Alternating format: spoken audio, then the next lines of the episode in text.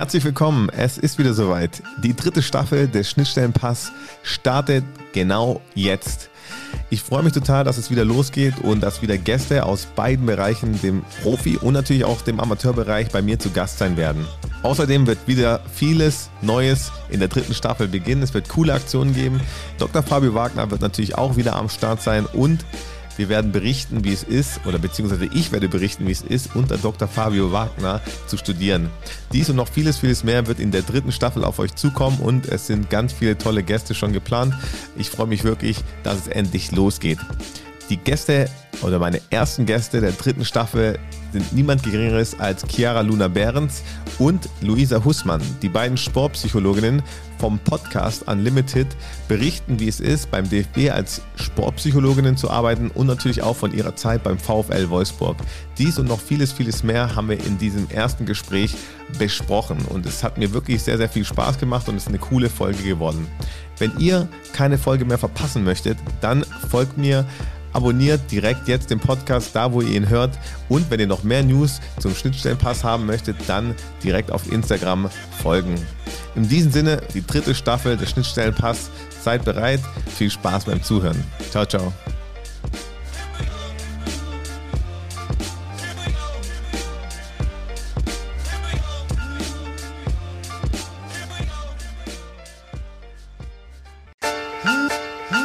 Schnittstellenpass. Der Podcast zwischen Amateur und Profi. Mit Marc Agimang und spannenden Gästen.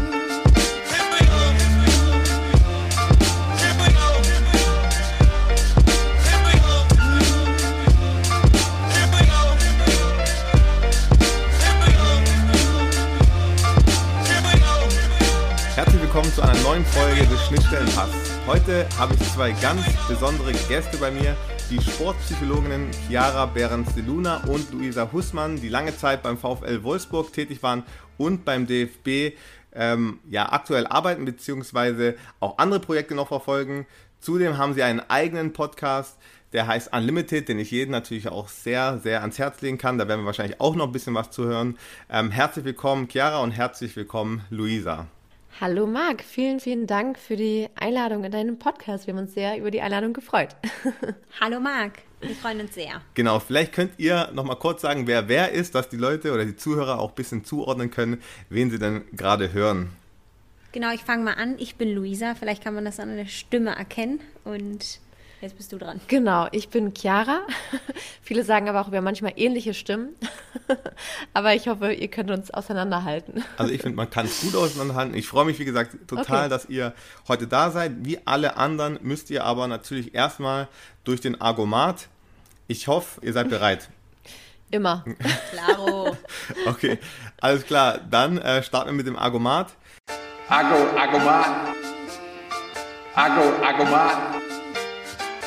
Argomat ist euch hoffentlich ein Begriff. Wenn nicht, erkläre ich es euch natürlich. Entweder oder Fragen, nicht lange nachdenken, einfach sagen, was euch in den Kopf kommt. Ähm, ich würde sagen, Chiara fängt immer an mit ihrer Antwort, danach Luisa, dann können wir auch nochmal ein bisschen die Stimmen üben. Ähm, ich würde einfach direkt reinstarten, okay? Alles klar, dann lass uns Stimmen üben. Alles klar, okay, let's go. Okay. Ronaldo oder Messi? Ronaldo, was Ronaldo. für eine Frage. Rap oder Schlager? Rap. Rap. Club oder Bar? Bar. Bar. Malle oder Ibiza? Ibiza natürlich. Mallorca. Jugendfußball oder Herrenfußball? Jugendfußball. Jugendfußball. Was war zuerst da? Das Huhn oder das Ei? Oh Gott, diese Lebensfragen so früh am Morgen. Äh, das Ei als Huhn. Eine Entscheidung bitte. Ei. Ja, auch Ei. Okay. Bier oder Wein? Echt schwer. Das ist beides toll. Wein. Das wollte ich auch sagen, Wein. Du magst wenigstens noch Bier. Ich nicht. Ja. Trotzdem ist Wein besser. Bundesliga oder Champions League? Champions League. Oh, Bundesliga. Ui, okay, habt mal eine andere Meinung. Okay, sehr gut. Nagelsmann oder Guardiola? Nagelsmann. Ja. das hätte mich jetzt auch gewundert, wenn ihr was anderes gesagt hättet. Da kommen wir vielleicht auch gleich nochmal äh, drauf zu sprechen. Also nochmal herzlich willkommen. Ihr habt euch super geschlagen im Argomat. Seid beides Sportpsychologinnen und seid tätig im Fußball. Wie kam es eigentlich dazu, dass ihr euch dem Fußballsport gewidmet habt? beziehungsweise könnt ihr vielleicht auch mal ein bisschen euren Werdegang klären oder erzählen. Ja, super gerne. Ähm, vielleicht fange ich einfach mal an. Also ich kann auch schon mal vorwegnehmen, dass wir einen relativ ähnlichen Weg auch haben. Mhm. Also wir sind vom Hintergrund beide äh, studierte Psychologinnen im Bachelor und sind dann den Weg eingeschlagen mit dem Masterstudiengang Sportpsychologie. Dort haben wir uns nämlich auch kennengelernt.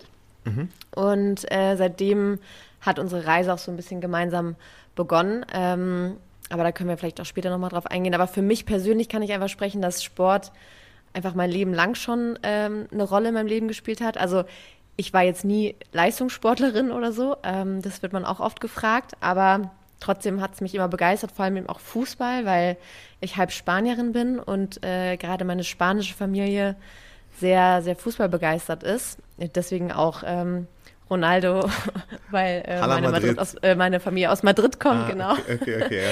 Madridista äh, durch und durch. Und ähm, genau, deswegen habe ich mein Leben lang Fußball geschaut und äh, ja, als ich dann mein Abi gemacht habe, stand ich so ein bisschen vor der Wahl, was ich jetzt mit meinem Leben anfange und äh, konnte mich ganz schwer nur entscheiden zwischen Psychologie und Sportjournalismus, weil ich dachte, Fußballreporterin wäre bestimmt auch toll. Mhm. Und dann ähm, ja, habe ich mich aber für die Psychologie entschieden, weil ich noch gar nicht wusste, dass es äh, damals Sportpsychologie gab, dadurch, dass es ein relativ neues Feld ist.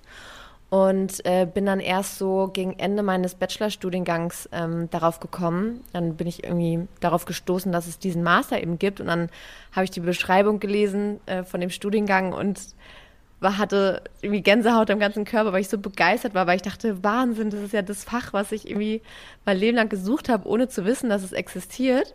Äh, weil es genau die Kombination mitgebracht hat, die ich mir eigentlich ja gewünscht habe mit der Psychologie und dem Sport. Und ähm, ja, von da an ging dann der Weg auch immer weiter. Und aber für mich war irgendwie von Anfang an klar, ich will unbedingt im Fußball arbeiten, weil mich dieses Feld so begeistert, weil Menschen zusammenkommen aus verschiedensten Kulturen und ähm, ja, sozialen Schichten und allem drum und dran und jeder auf dem Platz ist irgendwie gleich und hat die gleichen Möglichkeiten.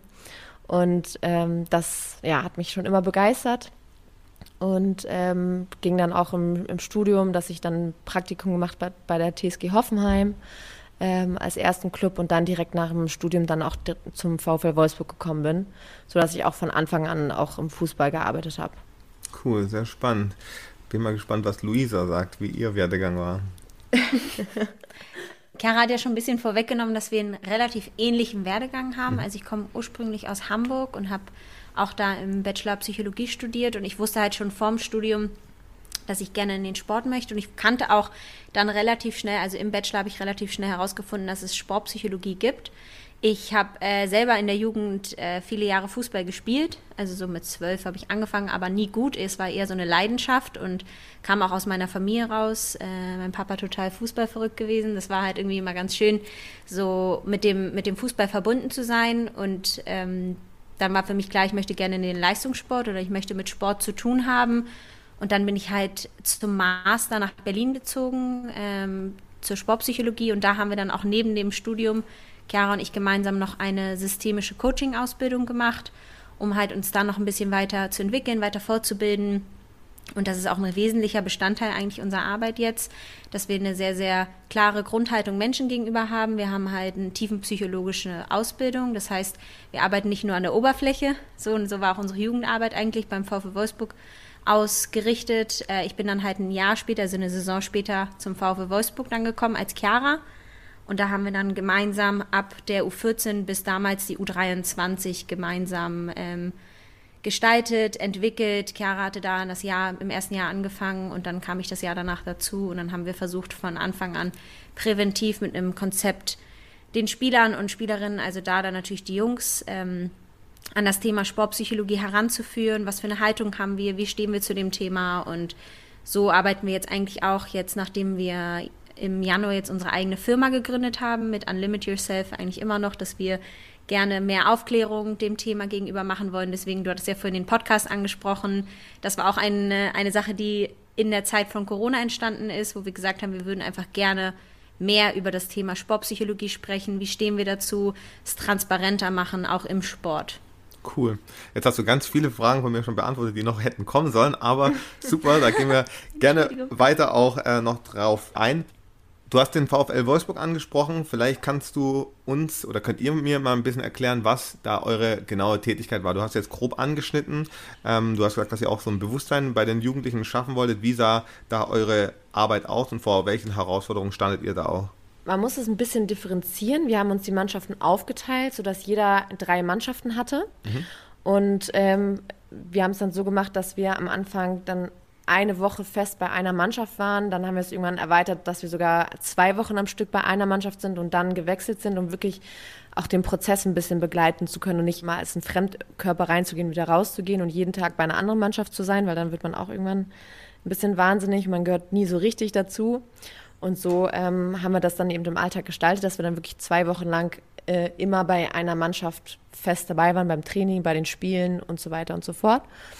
Und man muss es aber ein bisschen differenzieren, wie die Arbeit ähm, bei einer U14 oder bei einer U15 jetzt abläuft im Vergleich zum Beispiel zu einer U19, weil da gerade im jüngeren Bereich haben wir sehr viel präventive Arbeit geleistet.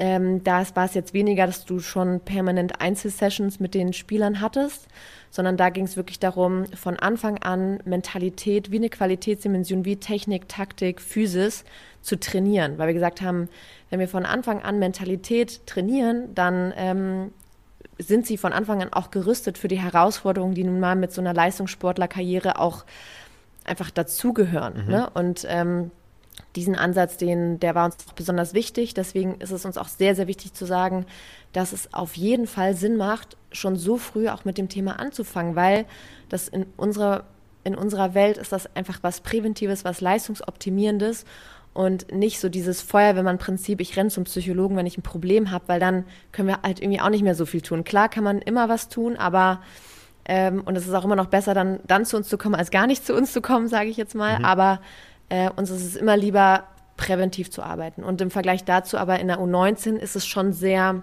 leistungsorientiert.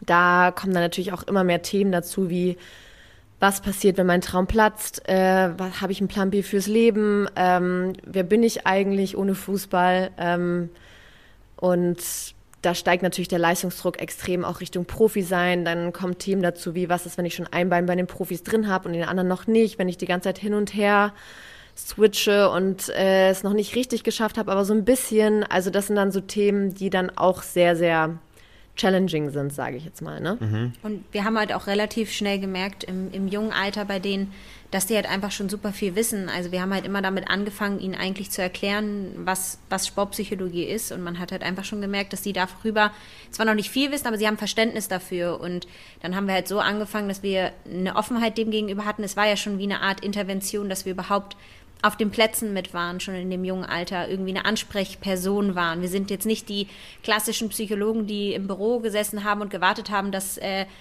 Spieler im Alter von 13, 14, 15 auf uns zukommen und sagen, sie haben ein Problem, sondern wir waren halt wirklich an dem Punkt dann nahbarer, indem wir mit auf dem Platz waren. Wir haben versucht, das irgendwie ein bisschen lebhafter oder begreifbarer zu machen, mhm. um halt genau diese, diese Hürden, die es halt einfach immer noch gibt, dieses, man ist schwach, wenn man mit einem Psychologen redet, halt irgendwie abzulegen oder weiterzuentwickeln und zu sagen, es ist eigentlich eine Stärke, wenn ich an meiner Persönlichkeit arbeiten möchte. Ich möchte mich selber besser kennenlernen, weil natürlich in dem Alter identifizieren sie sich stark mit ihrem Traum, mit, mit, ihrer, mit ihrer Stärke, was sie gerade auf dem Platz leisten können. Die messen sich daran total, aber sie sind ja mehr als das. Und wir wollen ja auch im, im Fußball Persönlichkeiten am Ende entwickeln und auch kreative Spieler haben, die Spaß und Leidenschaft ähm, in der Jugend und dann natürlich auch im Profisport entwickeln.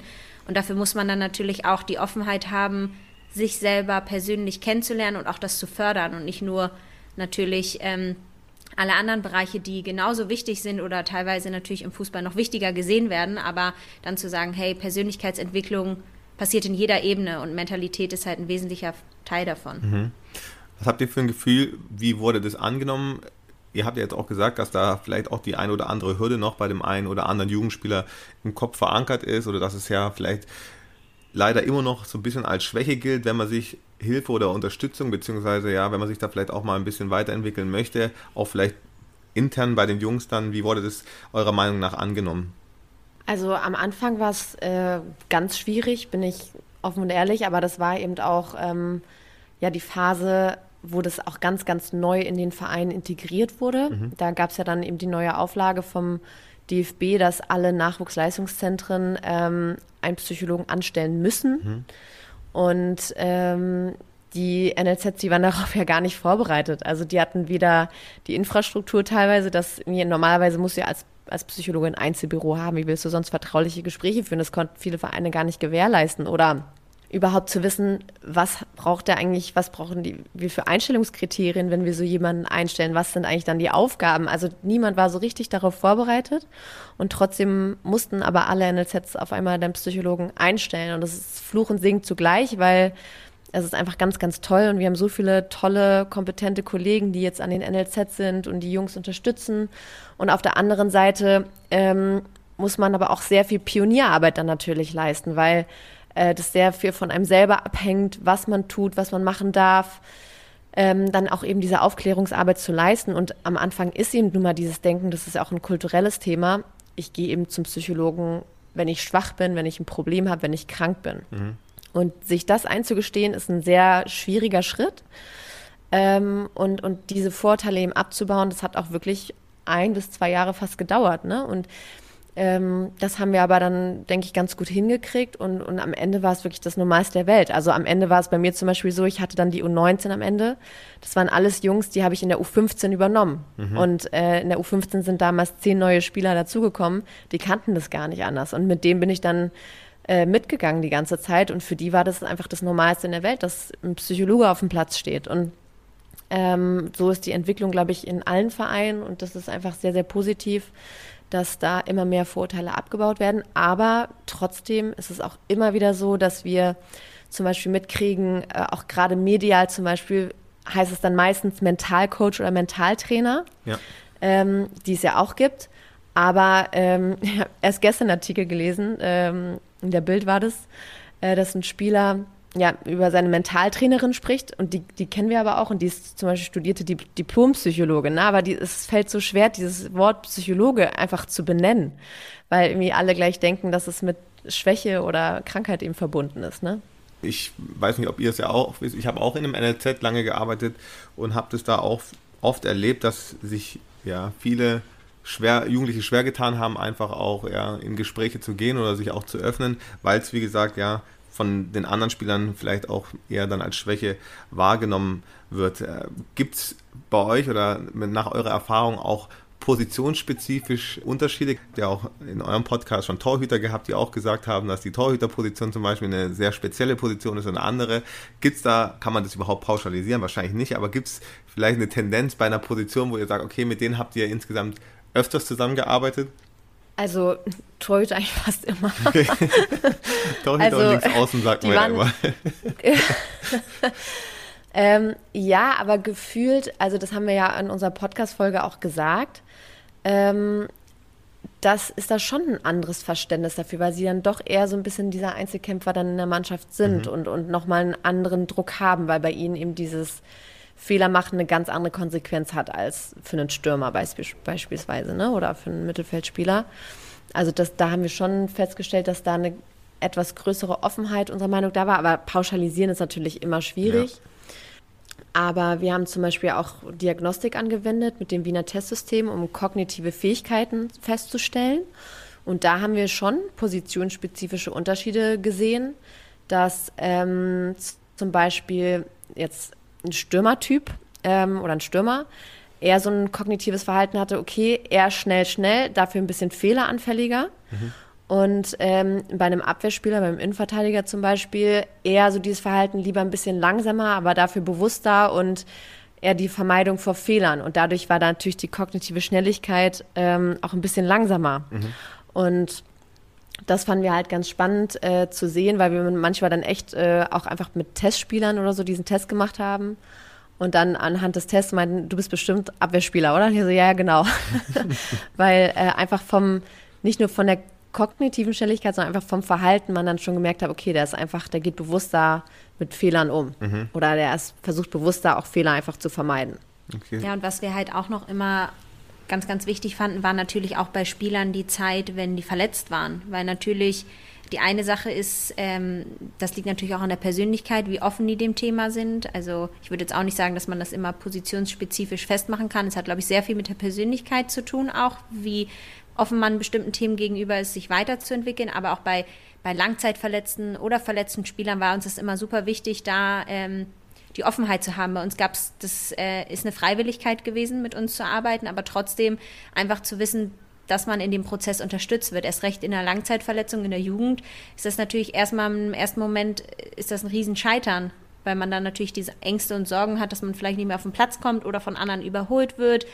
Und da dann halt auch zu sagen, eigentlich, natürlich im ersten Moment ist das schrecklich und das, dafür hat jeder Mensch Verständnis, aber dann zu sagen, okay, jetzt wurde mir in dem Punkt Zeit geschenkt, dass ich an mir persönlich arbeiten kann, weil natürlich ist die Zeit dann ja trotzdem da. Also man kann die Zeit verwenden, indem man in negative Gedankenspiralen verschwindet und dann nicht wirklich mehr zu sich findet und dann auch vielleicht beispielsweise in der Saison nicht gut zurückkommt. Mhm. Oder man sagt halt, man versucht die Zeit gut für sich zu nutzen, sich selber besser kennenzulernen, um an sich Stärke, mentalitätstechnisch viel zu arbeiten, um dann halt zu sagen, ich nutze die Zeit für mich. Und das war uns auch immer sehr, sehr wichtig, dann zu sagen, wie kann man diese Zeit auch für die Spieler anders gestalten.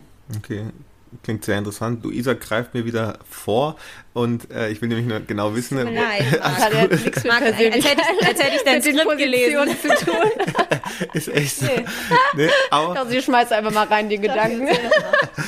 ähm, kannst du mal, äh, oder könnt ihr vielleicht nochmal genauer sagen, welche ähm, Themen oder welche Problemstellungen sehr oft bei euch vorgekommen sind. Also jetzt haben wir das Thema auch Verletzung gehabt, was für mich auch äh, in der Arbeit mit den Jugendlichen oft ja ein großes Thema war, was sie natürlich sehr beschäftigt hat.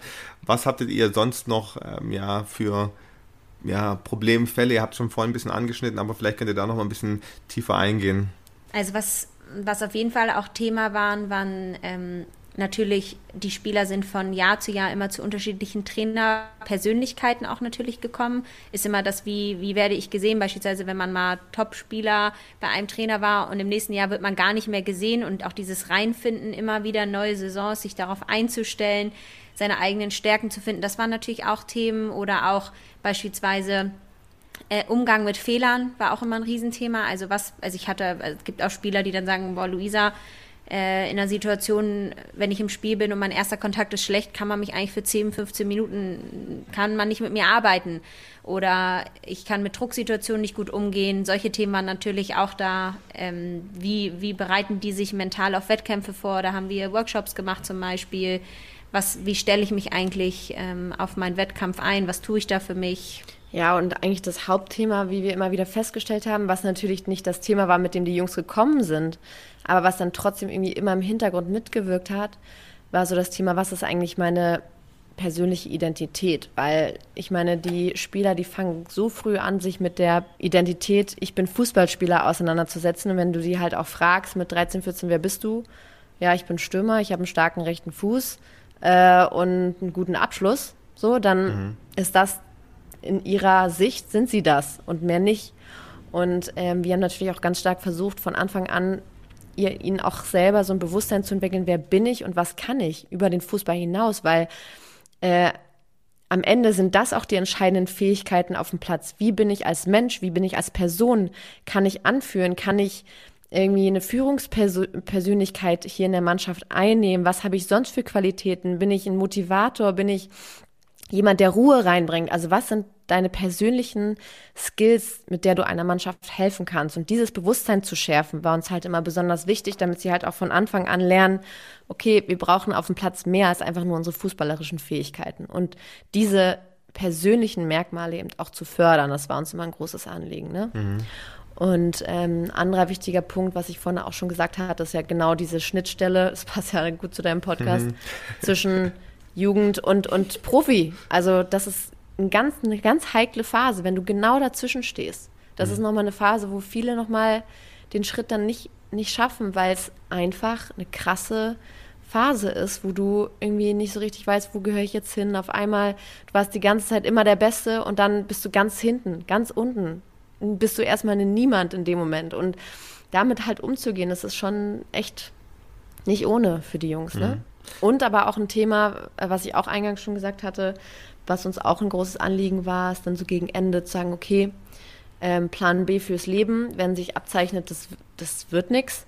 Also die auch wirklich abzu, ähm, also auch zu entwickeln über den Fußball hinaus, zu sagen, wir entwickeln nicht nur Fußballspieler, sondern Menschen. Und wir haben da auch zum Beispiel ein Konzept entwickelt, wo die Jungs in Banken gegangen sind, wo sie kochen gelernt haben, wo sie ähm, also wirklich einfach aufs Leben vorbereitet wurden. Ne? Mhm.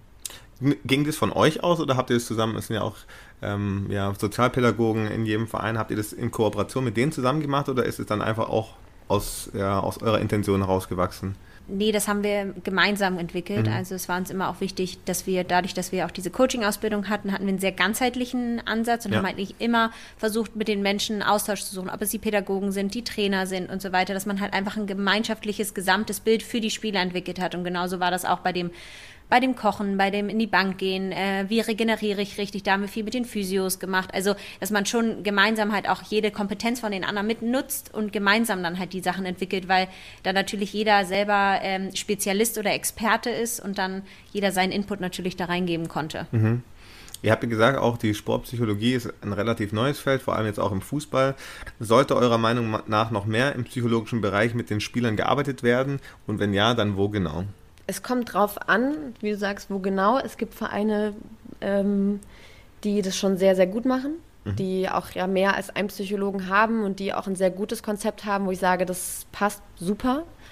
Und dann gibt es aber natürlich auch ganz viele Vereine, die einfach nur die Auflage erfüllen und einen Psychologen fürs ganze NLZ haben und das kann einfach nicht funktionieren. Also jeder Mensch, der rechnen kann, der weiß, dass eine Person für sechs Mannschaften, A, 22 Spieler plus Staff einfach nicht aufgehen kann. Also wie soll das aussehen? Ne? Dann kann das ja nur äh, problemorientiert Feuer-Lösch-Prinzip sein. Und dann, ähm, also es ist natürlich ein guter Anfang, wenn da jemand ist. Aber ich weiß es einfach aus eigener Erfahrung, das erste Jahr bin ich eigentlich jeden Tag unzufrieden nach Hause gegangen weil ich jeden Tag das Gefühl hatte, ich bin wieder nicht meinen eigenen Ansprüchen gerecht geworden. Ich habe wieder nicht geschafft, an den Stellen zu helfen, wo ich helfen wollte, weil ich einfach mich nicht durch sechs oder beziehungsweise durch, keine Ahnung, 200 teilen konnte. Mhm. Und ähm, das ist einfach, da muss einfach noch nachgelegt werden, da müssen mehr Psychologen kommen, da so dass halt eben in den NLZs die Psychologen auch einfach für sich selber, das sind alles so toll ausgebildete Leute und trotzdem können sie einfach nicht die gute Arbeit dann teilweise leisten, weil weil es einfach nicht geht. Also es, man hat ja auch nicht nur einen Athletiktrainer für eine ganze Akademie. Also mhm. es, es, kann ja gar nicht funktionieren. Okay, Luisa, magst du noch was dazu sagen oder sonst hätte ich nämlich schon direkt die nächste Frage. Kannst ruhig die Frage stellen. Okay. Genau, und das ist natürlich jetzt die ultimative Frage. Aus psychologischer Sicht, was braucht es, um Profi zu werden? Eurer Meinung nach. Und am besten bitte in einem Satz beantworten. In, ein, in, ach so, in einem Satz. Na dann mal Chiara, das ist doch deine Stärke. Das war ironisch, ich bin leider, schweife ich manchmal ein bisschen ab. Alles gut. Ähm, ich denke, um jetzt mal mit einem richtig psychologischen Begriff um die Ecke zu kommen, mhm. ist Resilienz wichtig ähm, also eine gewisse Widerstandsfähigkeit. Und äh, Resilienz ist an der Stelle natürlich ein relativ großer Begriff, aber das spielt einfach rein, von Anfang an zu lernen, ähm, mit schwierigen Situationen umzugehen und von sich heraus eine Fähigkeit zu entwickeln, die sich eben Resilienz nennt, um auch das nötige Handwerkzeug zu haben, um mit allen Schwierigkeiten, die es gibt, sei es eben eine Verletzung, sei es äh, du bist kommst von der U17 in die U19 und auf einmal bist du halt auf der Bank, weil du einfach ein Jahr jünger bist. Damit, also mit all diesen Herausforderungen, die halt eben kommen, klarzukommen, dann bist du halt Resilienz. Und ich glaube, äh, resilient. Und wenn du diese Resilienz mitbringst oder auch lernst, weil das kann man lernen, das kann man trainieren, mhm. ähm, durch gewisse Fähigkeiten, ich glaube, dann hast du auf jeden Fall schon mal ganz gute Chancen, weil da spielt halt auch mal dein, wie, re, wie regenerierst du, wie kommst du auch mal runter, wie bringst du mal deinen Kopf zur Ruhe. Also das sind alles Themen, die halt da auch mit reinspielen. Und ähm, das, denke ich, ist ziemlich wichtig für jemanden, der gerne Profi werden möchte. Mhm. Also ich würde noch sagen, natürlich der Punkt, das hatten wir ja vorhin auch gesagt, der persönlichen Entwicklung, also wie, wie bin ich als Mensch, also sich selber auch gut kennenzulernen und auch eine gewisse ja, wie soll ich das sagen, einfach dem offen gegenüber zu sein, wer man persönlich ist, was man eigentlich mit reinbringt, weil natürlich ist das dieser Sprung zum Profi, wie du auch vorhin gesagt hast, Chiara, das eigentlich von ich bin ein Topspieler und ich werde von allen gesehen, gelobt, gefeiert zu ich muss wieder anfangen, mich hochzuarbeiten und auch dieses diese, diesen Weitblick auch dafür zu haben, sich selber zu reflektieren, sich selber zu hinterfragen. Und natürlich ist es immer einfacher zu sagen, ja, der Trainer mag mich nicht oder das funktioniert nicht, sondern auch immer zu wissen, hey, was kann ich denn für mich tun? Wie gehe ich auch beispielsweise Gedankenmanagement ist super wichtig in diesem ganzen Prozess zu sagen, hey, wie steuere ich meine Gedanken? Wie denke ich? Ähm, um halt auch in dieser Situation halt mit Stärke und Kraft dann halt auch natürlich da dahin zu kommen und zu sagen, hey, ich bin, ich bestimme über meine Gedanken, ich weiß, was ich tue und was ich denke, um dann halt auch natürlich diesen Sprung für sich vielleicht schaffen zu können. Mhm. Aber wir wissen ja auch selber, wie, wie schwer das einfach am Ende auch ist. Ja, ja und glaube ich auch ein wichtiger Punkt ist das Guter Thema. Satz. und ich glaube, ein wichtiges Thema ist äh, ja die Teamfähigkeit. Also weil das haben wir auch schon beobachtet, Spieler, die irgendwie nur sich selbst sehen und nur irgendwie, sag ich mal, so einen Ego-Trip führen, das wird am Ende schwierig. Und genauso haben wir schon Spieler auch gesehen, die, ähm, das vom VW Wolfsburg ja auch der äh, Elvis Rexbejai irgendwie ein tolles Beispiel, der, ähm, der war nie, der wurde nie als Top-Talent betitelt. Hm. So, der, der ist halt immer mitgegangen und der wurde immer weiter mitgenommen. Und der hat es aber am Ende geschafft, weil der einfach ein Arbeitstier ist und weil er sich immer dem Teamgedanke untergeordnet hat, mhm. unter anderem. Und das ist einfach irgendwie ein schönes Beispiel, weil wir auch immer wieder sehen, okay, die Jungs, die das, die, diesen Teamgedanken fahren, die alles fürs Team tun, das ist, glaube ich, auch eine sehr wichtige Eigenschaft. Mhm. Jetzt hattet ihr gerade gesagt, Gedankenmanagement und dass es auch wichtig ist, sich selber kennenzulernen, um auch äh, abschalten zu können. Wie schaltet ihr eigentlich ab? Ihr habt auch jeden Tag mit vielen Problemen wahrscheinlich dann zu tun, nennen wir es mal Probleme oder Herausforderungen. Was habt ihr für Rituale, um ja auch als Psychologinnen auch abschalten zu können von der Arbeit? Das ist, also damit hast du vollkommen recht. Wir haben da uns selber auch häufig reflektiert oder hinterfragt, weil natürlich sind wir auch in der Situation, als wir viel mit Jugendspielern gearbeitet haben, eine Vorbildfunktion, weil natürlich ist auf der einen Seite als äh, Sportpsychologin zu sagen, hey, Morgen- und Abendroutinen sind super wichtig, um halt einen geregelten Tag zu haben, um auch irgendwie gut in den Tag zu starten, den gut zu beenden, um auch irgendwie selber das Steuerruder am Ende am, äh, am Tag in die Hand zu nehmen. Aber natürlich haben wir auch selber gemerkt, dass das nicht immer optimal funktioniert hat. Mhm. Weil wir natürlich im System Fußball kannst ja einfach immer arbeiten und hast immer irgendwie was zu tun. Und da haben wir uns auch selber hinterfragt und gesagt, hey, wie schaffen wir es, Auszeiten für uns zu nehmen? Und jetzt natürlich auch in der Phase unserer Gründung der Firma auch gesagt, wie schaffen wir es dann für uns Auszeiten zu nehmen? Und da ist zum Beispiel was, was ich gerne mache, wenn ich es gut hinbekomme, selber zu lesen ähm, oder zu meditieren, rauszugehen. Ich liebe es auch in der Natur zu sein. Ähm, Urlaube ist natürlich nicht unbedingt das Beste als Regenerationsmittel, aber oder Zeit mit Freunden oder der Familie mhm. zum Beispiel. Das ist auch was, wo ich sehr, sehr viel Energie und Kraft draus ziehe, wenn ich auch mit Menschen zu tun habe, die vielleicht auch nicht im Fußball sind, sondern auch mal einfach einen Perspektivwechsel habe. Mhm. Weil man ja schon ganz, ganz viel in seiner Blase dann noch irgendwie steckt, dass man dann auch einfach mal andere Perspektiven oder andere Lebenswelten kennenlernt. Und ich backe sehr gerne. Das ist auch eine Sache, die mir sehr, sehr viel ähm, Entspannung gibt. Cool. Ja, also kann ich vieles unterstreichen. Meditation ist ähm, super. Ähm, und haben ja auch sehr, sehr viel zum Beispiel Spielern auch beigebracht, weil es einfach eine tolle Möglichkeit ist. Deinen Atem hast du halt immer dabei. Ähm, das kannst du überall machen. Und das ist für mich persönlich auch äh, ja, eigentlich so das Beste. Mhm. Ähm, und mit dieser Metapher arbeiten wir auch. Also wir arbeiten auch immer mit der Metapher einer Sauerstoffmaske im Flieger, dass wir sagen, es ist ja nicht ohne Grund, dass du im Flieger erst dir selbst und erst dann den Kindern oder anderen eine Sauerstoffmaske aufsetzen darfst. Weil wenn du selber nicht genug Sauerstoff hast, dann kannst du dem Kind auch nicht helfen. Deswegen ist es sogar ein Gesetz, dass du zuerst die Sauerstoffmaske anziehen musst. Und das ist nicht egoistisch. Und das ist uns auch ein Anliegen an alle da draußen, an alle Trainer, an alle Athletiktrainer. Wir sehen so viele Leute, die sich verausgaben und die überhaupt nichts für sich selbst tun und am Ende dann irgendwie völlig ausgelaugt äh, krank werden über Wochen. Und dann sagen wir, das ist einfach nicht gut und das sollten wir auch nicht den Spielern so vermitteln, sondern es ist genau der richtige Weg, selber zu sagen, okay, habe ich genug Sauerstoff, um meiner Mannschaft, um dem Spieler, um den Leuten in meinem Umfeld wirklich zu helfen? Und wenn nicht, was kann ich tun, um mein Sauerstofflevel wieder anzuheben? Und das ist so eine Metapher, mit der wir auch viel äh, kommuniziert haben, um das einfach jedem bewusst zu machen, dass es auch die Eigenverantwortung von jedem selbst ist. Mhm. Eine coole Metapher, also das kann man sich wirklich auch dann sehr gut vorstellen. Du hast jetzt auch gerade Trainer gesagt. Arbeitet ihr auch viel mit Trainern oder habt ihr viel mit Trainern zusammengearbeitet oder war euer Fokus dann schon nur auf den Spielern? Also wir haben natürlich auch, es kommt natürlich immer auf die Trainerpersönlichkeiten an, mhm. wie gut sie das Thema Sportpsychologie auch annehmen, welche Erfahrungen sie damit gemacht haben, aber uns ist es eigentlich mit das Wichtigste, auch in der Arbeit mit Spielern, mit Trainern zu arbeiten, weil natürlich, wenn wenn man einen Trainer oder eine Trainerin hat, die dem Thema offen gegenüber ist, die sich dem Thema annimmt und das kennenlernen möchte, sich weiterentwickeln möchte und auch selber eine persönliche Offenheit dem gegenüber hat, Feedback einzuholen,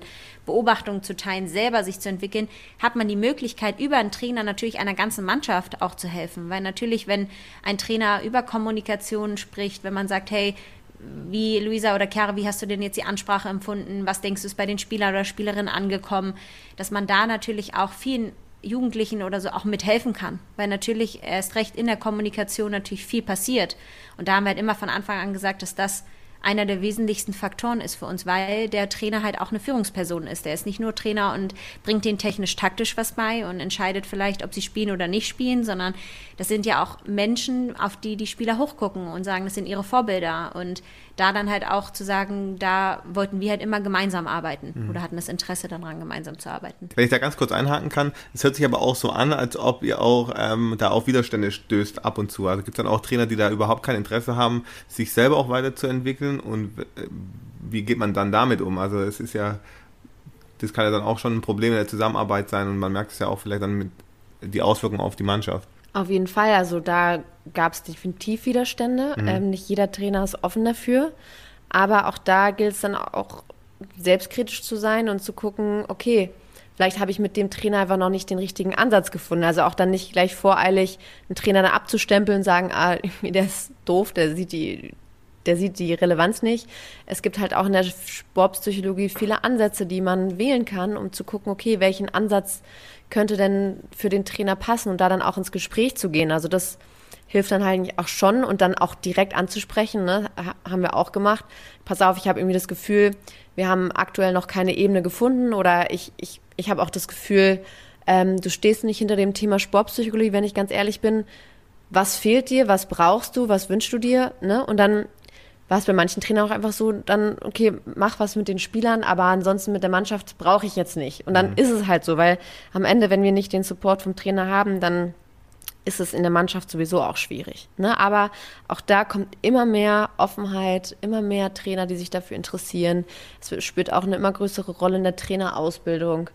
Ähm, also auch da nehmen wir eine sehr positive Entwicklung wahr und ist eben für uns, wie du es eben auch gerade schon gesagt hast, Luisa, der nachhaltige Ansatz, mit den Trainern zu arbeiten, weil das sind die Menschen, die einen wirklich großen Einfluss auf den Spieler haben. Und wenn wir es schaffen, mit den Trainern zu arbeiten, die Trainer in ihrer Persönlichkeit so mitzuentwickeln und zu begleiten, dass sie einfach eine tolle Führungspersönlichkeit sind, wie ein Chef in der Wirtschaft, der seine Mitarbeiter einfach führt, dann ähm, haben wir viele Probleme gar nicht, ne? Mhm. die wir sonst vielleicht hätten mit Spielern. Und deswegen ist uns das ganz, ganz wichtig, mit Trainern zu arbeiten und dieses Bewusstsein eben auch zu schaffen. Mhm.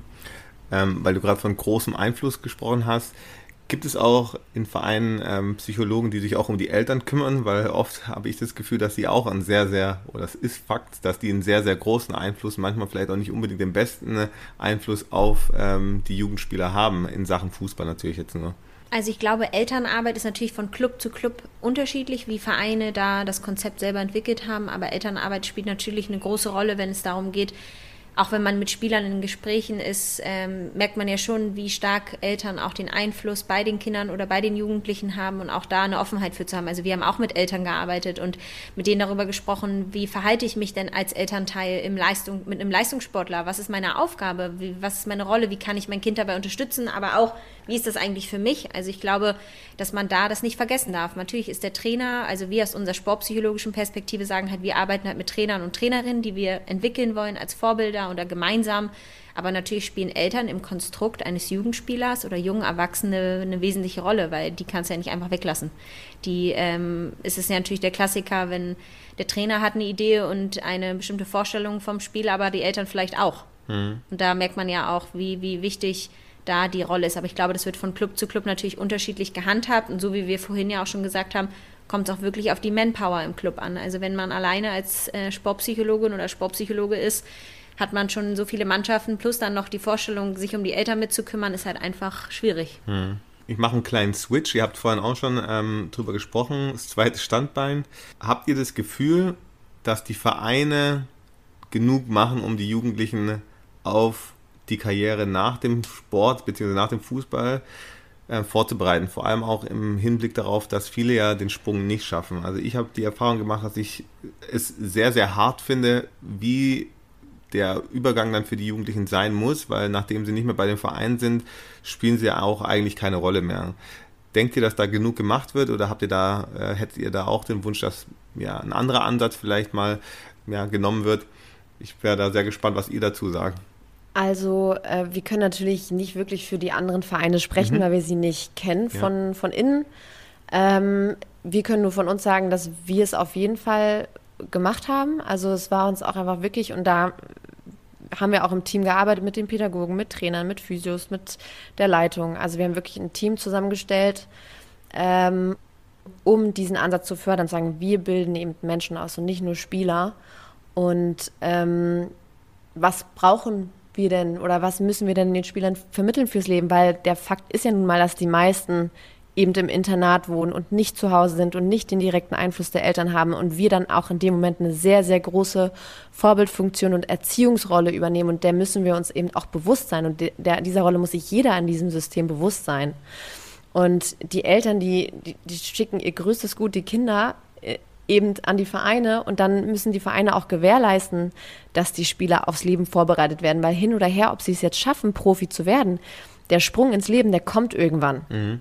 Der kommt einfach. Und das muss eine Verletzung sein und dann ist er da. Das heißt, jeder Spieler, egal ob Top-Talent oder nicht, muss darauf vorbereitet sein, wie das Leben außerhalb von dieser Fußballblase eben aussieht. Und die, die, diese Verantwortung, die liegt ganz klar bei den Vereinen. Und wir haben das auf jeden Fall äh, versucht. Ähm, Luisa und ich haben zum Beispiel auch allen Spielern angeboten, wenn, wenn sie ähm, nicht mehr im Verein waren, wenn sie den Verein gewechselt haben oder es nicht geklappt hat oder wie auch immer, dass wir ihnen äh, weiter, sechs Monate weiterhin eine Betreuung angeboten haben, um sie eben in dieser Überbrückungszeit auch zu begleiten, wenn sie das wollen. Mhm. Auch wenn sie nicht mehr im Verein waren, weil das eben auch für uns wichtig war, dieses Angebot auch zu machen. Mhm.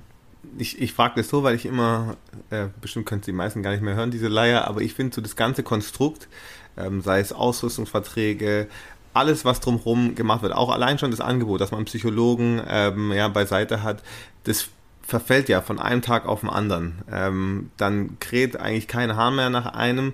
Und ich, ich finde es immer so die Vorstellung auch total schwierig, dass die Jugendlichen, äh, wie die damit umgehen sollen. Erst sind sie, wie ihr es wahrscheinlich auch kennt, ja, die absoluten Stars, alles, alles dreht sich um sie, alles wird für sie gemacht oder es gibt viele Möglichkeiten, die sie annehmen können und von einem Tag auf den anderen ist es dann weg. Ihr habt jetzt schon einen Ansatz gehabt, dass ihr sie auch im Nachhinein sechs Monate begleitet, aber ich stelle mir das immer noch sehr, sehr schwer vor für viele ähm, Jugendliche danach damit klarzukommen.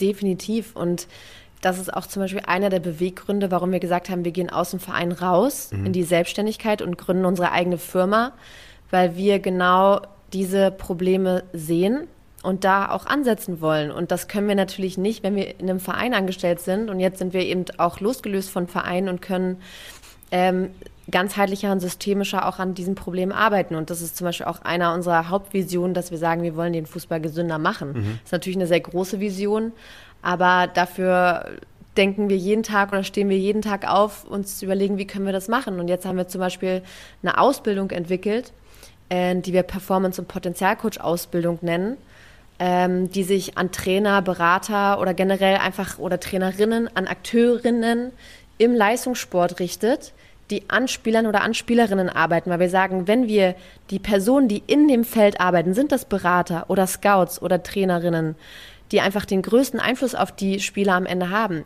wenn die eine andere Haltung entwickeln, wenn die bewusster ihren Job ausführen, wenn die menschlicher den Job ausführen, dann haben wir am Ende mehr Potenzialentfaltung am Ende auf dem Platz mhm. und wir haben ein gesünderes System. Und deswegen haben wir gesagt, wir wollen ähm, eben die, die Personen, die in dem System arbeiten. Wir wollen die ausbilden, wir wollen ihnen eine andere Haltung vermitteln. Und das ist jetzt gerade so die Mission, mit der wir auch unterwegs sind. Ein richtig cooles Projekt. Also das werde ich auf jeden Fall auch in den Shownotes verlinken, also dass ihr jemand, der sich dafür interessiert, auch alle Infos dazu kriegen kann. Vielleicht wollt ihr noch ein, zwei Sätze dazu ähm, erzählen, wie es überhaupt dazu gekommen ist, dass ihr die Idee gehabt habt, äh, euch selbstständig zu machen und wie es aktuell so läuft vielleicht. Ja, vielleicht noch kurz zu der Ausbildung, dann kannst du ja vielleicht was zur Selbstständigkeit sagen. Ähm, auch nochmal ganz wichtig, dass wir da nicht alleine arbeiten, sondern wir machen das in Kooperation mit einem zertifizierten Ausbildungsinstitut in Hamburg. Die nennen sich Change Campus. Also wenn du die verlinkst, dann musst du die auf jeden Fall auch mit verlinken. Mache ich. Ähm, äh, genau, weil die sind eben zertifiziert und haben ein systemisches Coaching, äh, Coaching-Ausbildung-Institut. Und mit denen machen wir das eben auch zusammen, sodass am Ende, ja, das auch ein sehr, ein sehr gutes Institut ist und ähm, genau diese Inhalte, sowohl wir sportpsychologische Inhalte reinbringen und die bringen eben diese systemischen Inhalte rein. Also bei denen haben wir selber auch die Ausbildung damals gemacht. Und diese Kombination, da sind wir einfach super von überzeugt, dass die für jeden eben wichtig ist. Und äh, mit denen sind wir dann auch zusammen eben auf diese Idee gekommen, diese Ausbildung eben zu machen. Aber das ist nur eine von vielen Sachen. Ja, also wir, ich kann ja ein bisschen erzählen, wie, wie das entstanden ist. Also wir hatten schon im Studium eigentlich den Wunsch und das Bedürfnis, uns irgendwann selbstständig zu machen oder eigentlich wie Art Unternehmerin, eigenständige Unternehmerin zu sein, weil wir einfach gemerkt haben, dass wir Menschen sind, die gerne groß denken. Wir haben große Träume und Visionen und wir unterstützen das auch in jedem Menschen. Also auch im Sport haben wir immer versucht, den Menschen dabei zu unterstützen, in seinen Träumen zu arbeiten, ähm, eigene Ziele zu entwickeln. Und so haben wir das eigentlich auch gemacht, dass wir gesagt haben, wir wollen im Sport und jetzt auch genau im Fußball, ähm, im Leistungssport mehr machen, mehr tun wollen. Also wir haben dann einfach gesagt, wir wollen unsere eigenen Chefs sein und selber entscheiden, kreativ sein, konzeptionell arbeiten, mit den unterschiedlichsten Menschen Konzepte und Ideen entwickeln, so wie jetzt zum Beispiel bei der Ausbildung, zu sagen, wir wollen einfach gemeinsam mit Menschen was arbeiten, weil wir kennen das auch häufig, dass natürlich auch unter, in anderen Branchen oder auch unter Kollegen, dass man das Gefühl hat, man kann nicht teilen oder man möchte irgendwie das alleine machen und wir sagen halt, wir können ja eigentlich gemeinsam das machen. Also wir können gemeinsam versuchen, den Sport gesünder zu machen und äh, gemeinsam zu arbeiten, weil so viele Sportler, Sportlerinnen, Trainer und Trainerinnen es gibt, äh, die könnten wir nie alleine alle bewältigen. Das heißt, wir haben auch das uns jetzt Aufgabe gemacht, gemeinsam mit Menschen zu arbeiten, Projekte gemeinsam anzugehen und zu sagen, daran haben wir halt einfach Riesenfreude. Und da haben wir dann im Januar halt angefangen, wirklich bei Null alles uns aufzubauen. Also Steuern, was, wie bauen wir eine Website auf, was ist unser Corporate Design, wie treten wir an Menschen, was ist unsere Vision, warum machen wir das eigentlich? Ähm, und da haben wir dann wirklich von null angefangen, uns das zu zweit aufzubauen und äh, sind jetzt eigentlich mitten im Entwicklungsprozess, dass unsere Firma irgendwie wächst, dass Menschen uns kennenlernen, weil natürlich ähm, war das natürlich ein Riesenschritt für uns. Also einen Verein zu verlassen, ähm, wo wir natürlich auch Riesenfreiheiten hatten zu arbeiten ähm, und jetzt dann natürlich auf eigenen Beinen zu stehen und zu sagen, wir machen das jetzt alles irgendwie selber Mhm. und haben halt keinen im Hintergrund, der uns irgendwie da unterstützt. Also kann ich Ihnen nochmal empfehlen, auf jeden Fall anschauen. Wie gesagt, alle Infos werden in den Show Notes verlinkt. Ich habe noch gar nicht mehr so viele Fragen, aber eine, ein, zwei habe ich noch.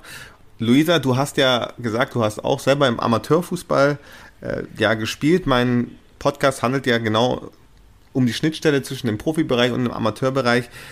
Wie seht ihr denn eigentlich die sportpsychologische Aufgabe im Amateurbereich? Beziehungsweise da gibt es ja für Vereine und für ja, Spieler wenig Angebote, würde ich jetzt mal sagen. Zumindest kenne ich keins. Vielleicht irre ich mich auch und ihr sagt mir gerade, es gibt da ähm, ganz viele Angebote.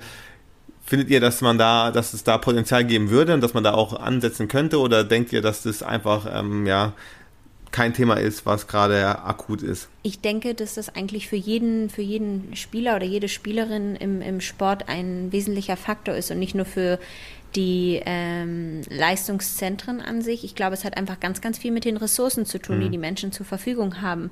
Dadurch, dass ein Sportpsychologe, dass das sein, sein Arbeitsfeld ist, ähm, ist es natürlich wichtig, dass diese Menschen auch beispielsweise vergütet werden können. Und natürlich ist in den Amateurvereinen vielleicht noch nicht, sind die Ressourcen einfach noch nicht so gegeben, dass die Menschen das so leisten können wie in den NLZ beispielsweise. Aber die Traumvorstellung ist natürlich schon, dass man da auch ähm, ansetzen kann und schon aufklären kann und das Thema transparent machen kann, weil die werden ja auch vielleicht sich weiterentwickeln, kommen in ein Leistungszentrum und haben dann schon Erfahrung mit, mit äh, dem, dem Thema Mentalität gemacht oder was das überhaupt ist. Also, und das ist schon ein Ziel, also ich denke von allen Sportpsychologen oder Mentaltrainern einfach generell das Thema ähm, aufzuklären. Natürlich ist es äh, viel präsenter im, im Leistungssport, aber am Ende geht es ja eigentlich für jeden Menschen, wenn es um das Thema Persönlichkeitsentwicklung geht. Ich glaube, gerade im Amateurfußball sind vor allem die Trainer ein wichtiger Ansatz, weil die werden ja trotzdem ausgebildet irgendwo und ähm, da viel in der Ausbildung zu verankern, um erstmal ein Grundverständnis, wie zum Beispiel auch äh, wir das gerade von unserer Ausbildung erzählt haben, für solche mentalen Themen zu, zu vermitteln. So, weil das hilft schon mal viel, wenn, wenn der Trainer, ich meine nicht, dass der Trainer einen Sportpsychologen ersetzen kann, ne? Wir können ja auch keinen Trainer ersetzen oder einen Athletiktrainer. Jeder hat seine Rolle und, und das ist auch wichtig und richtig so. Ähm, und trotzdem, dadurch, dass der Trainer eben die Führungsperson ist, kann er da schon viel steuern. Und ähm, deswegen sind die da, glaube ich, im Amateurfußball umso wichtiger, weil es eben nicht die Ressourcen drumherum gibt.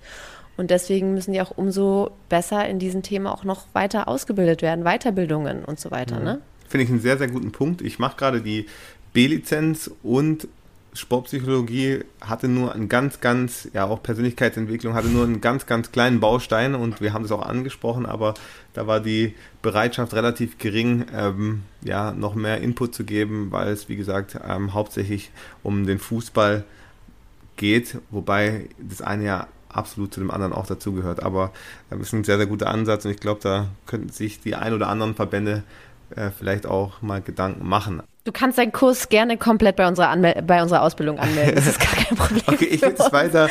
Ich hoffe, dass einige auch äh, den Podcast hören werden. Und wenn nicht, mache ich in der nächsten Schulung für euch auch sicherlich Werbung. Genau. Was macht ähm, Amateurfußball für euch eigentlich aus? Äh, Bratwurst. Lustig, das hat ein Spieler, der hier war, auch gesagt, ja, Bratwurst und Bier, ja. Ich, denke auch eine, eine, große Gemeinschaft. Also ich habe Amateurfußball halt immer sehr, sehr unterstützend erlebt. Also diese, dieses Thema Gemeinschaft und auch sich gegenseitig zu unterstützen und sich zu kennen, ist schon was, was finde ich immer sehr ausschlaggebend ist. Also das habe ich selber auch immer sehr gemocht oder sehr geschätzt. Also dieses Gemeinsame, weil da dieser, also für mich persönlich war es damals, ich hatte ich habe ja also in so einer niedrigen Liga gespielt, dass es ja gar nicht relevant ist, aber man hatte trotzdem so ein gemeinsames Gefühl, was erreichen zu wollen und auch den Spaß und die Leidenschaft, also auch wirklich Spaß am Spiel, mhm. also diese Freude und ich glaube, das ist schon was, was Amateursport auch viel ausmacht, also diese, diese Leidenschaft und den Spaß am Fußball. Mhm. Ich glaube, vor allem hat der Amateursport äh, eine riesen soziale Verantwortung, weil am Ende geht es um Bewegung, es geht um draußen sein und gerade in der heutigen Zeit, in der Digitalisierung, äh, wo Jugendliche so viel mehr Zeit am Bildschirm verbringen und im Sitzen und sich nicht mehr bewegen, ähm, ist es umso wichtiger, dass sie eben Sport machen und es geht auch über den Amateurfußball hinaus. Ähm, das ist einfach eine riesen soziale Verantwortung, weil am Ende so viele Kinder haben den großen Traum vom Fußball und, und, der Amateursport ist halt der Weg dahin. Damit fängst du halt an, da, da geht alles los. Und deswegen ist es eben auch so wichtig, dann ein Umfeld auch zu schaffen, wo die Jugendlichen gerne hinkommen, wo sie wo sie sich eben zugehörig fühlen, wie du sagst, und sich eben dieser sozialen Verantwortung bewusst zu sein, finde ich einfach ganz, ganz wichtig. Total, ja. Und auch das Thema Gemeinschaft finde ich voll gut, dass du das sagst, Luisa. Ich habe auch das Gefühl, also wenn ich meinen Freundeskreis angucke, ist der Großteil meiner Freunde durch den Fußball entstanden und äh, mit vielen Profifußballern, mit denen ich gesprochen habe, klar haben die auch Freunde, aber die kennen das gar nicht so sehr, diese ja, dass es da einfach auch manchmal nur um Freundschaft geht und wenn man verliert, ist auch total egal. Ähm, ist natürlich schon ein Punkt, der sehr, sehr wichtig ist und wo vielleicht auch ein Riesenunterschied ist zwischen dem Profifußball und dem Amateurfußball. Ich würde. Ja. ja, wolltest du noch was sagen? Ja, nee, ich wollte dir nur zustimmen. Okay. Gut, ich würde noch zu meiner Rubrik Agis Poesiealbum kommen. Da würde ich euch gerne noch reinsprechen lassen. Würdet ihr das machen? Euch bleibt eh nichts Klar. anderes übrig, ja. Ich werde die Fragen jetzt stellen. Dann war es also eine sehr geschlossene Frage. Genau. Rhetorisch, ja. Und was kommt jetzt? Na, Agis Poesiealbum. Gut. Die Fragen sind sehr fußballspezifisch. Also bereitet euch jetzt schon mal ganz gut vor. Ja? Ich fange an mal mit Chiara. Du darfst die erste Frage beantworten. Ähm, also ihr dürft die beiden natürlich beantworten, aber ich fange mit dir an, Chiara. Was ist dein Lieblingstier? Mein Lieblingstier? Mhm. Ein Hase. Und wieso? Ich hatte früher zwei Kaninchen als Haustier und äh, ja, die sind mir immer sehr ans Herz gewachsen. Die fand ich mal knuff, knuffig und süß. ja, okay. fand ich immer toll. Häschen. Bis heute äh, eskaliere ich auch mal ein bisschen, wenn ich ein süßes Häschen sehe. okay. Luisa, was ist dein Lieblingstier? Äh, mein Lieblingstier ist ein Zebra. Mhm.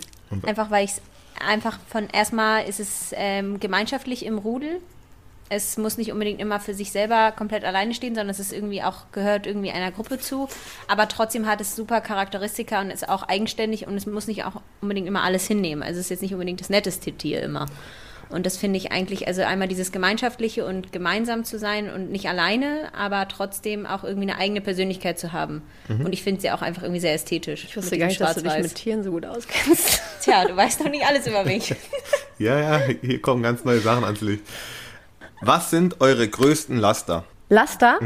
Manchmal, dass wir Psychologen sind, würde ich sagen, ist ein Laster. Wenn man einfach mal ein bisschen frei sein möchte, ist das natürlich, also es ist, glaube ich, eine Lüge, wenn man sagt, man kann das ausschalten, nicht weiterzudenken, weil wenn man selber einfach mal irgendwie Themen hat, wo man vielleicht einfach mal schlecht drauf sein will, hat man dann das Problem, dass man immer aus einer psychologischen Perspektive drauf guckt. Ich glaube, das ist schon manchmal ein Laster. Also ich meine, ich bin froh, dass ich Psychologin bin, aber manchmal auch diese, diese Freiheit und Leichtigkeit zu haben, einfach mal man, nur man selbst zu sein, ist, glaube ich, gar nicht so leicht. Das würde ich auf jeden Fall sagen. Ja, und Laster ist auf jeden Fall aktuell auch so ein bisschen Instagram Reels. Bei dir, ja. da kann man sich dann schon mal ein bisschen drin verlieren, obwohl wir immer sagen, das soll man nicht machen vom Schlafen gehen, dann kann das dann doch mal vorkommen. Allerdings, das kann ich nur nur bestätigen, kenne ich. Ähm, was ist euer Lieblingsessen? Steak. Sushi. Okay. Aktueller Lieblingsfußballer oder Lieblingsfußballerin? Also für mich äh, wird das irgendwie, glaube ich, für immer Sergio Ramos bleiben. Da kommt die Madrilenin aus dir raus. Ja, das geht leider nicht anders. Also ich glaube, bei mir ist immer noch Mats Hummels. Ihr habt mein Poesiealbum befüllt. Das waren jetzt vielleicht ein bisschen random Fragen, aber so lernt man euch vielleicht auch mal nochmal einen Ticken besser kennen. Ich freue mich mega, dass ihr euch die Zeit genommen habt. Ähm, ich habe nur noch eine letzte Bitte und das wäre eure zwei Lieder für die Schnittstellenpass-Playlist, die dann bald in jeder Kabine in Deutschland laufen wird. Deswegen ist natürlich auch wichtig, dass ihr euch gute Lieder ausgewählt habt. Also ich hätte einmal das Lied von Eminem, ähm, Till I Collapse. Cool, ja. Wird notiert. Und ich habe mir ausgesucht, äh, Erfolg ist kein Glück kontra K. Cool. Also habt ihr wirklich richtig gute Playlist-Lieder, die werden in der Kabine gut ankommen. Ich werde euch mal schreiben, wie die Resonanz ist aus meiner Mannschaft. Ich freue mich wirklich, dass ihr da wart. Ähm, ich finde wirklich auch, dass ihr eine tolle Arbeit leistet und ich freue mich wirklich immer wieder was bei euch auf euren Instagram-Kanälen zu sehen, weil da sieht man ein bisschen so die Entwicklung von eurem äh, eigenen Projekt. Vielen, vielen Dank, dass ihr euch die Zeit genommen habt und ich hoffe, euch hat es auch ein bisschen Spaß gemacht. Vielen, vielen lieben Dank dir, Marc. Auf jeden Fall hat uns das Spaß gemacht und wir wünschen dir auf jeden Fall noch eine ganz, ganz tolle Zeit. Vielen, vielen Ja, vielen Dank auch von meiner Seite. Hat uns Spaß gemacht und äh, wir werden die äh, Kabinen-Playlist dann natürlich auch weiter promoten. Ich hoffe es doch auch. Ich hoffe es auch. Vielen, vielen Dank. Alles klar, ich danke dir, wir danken dir. Mach's gut. Bis dann. dann. Ciao. Ciao.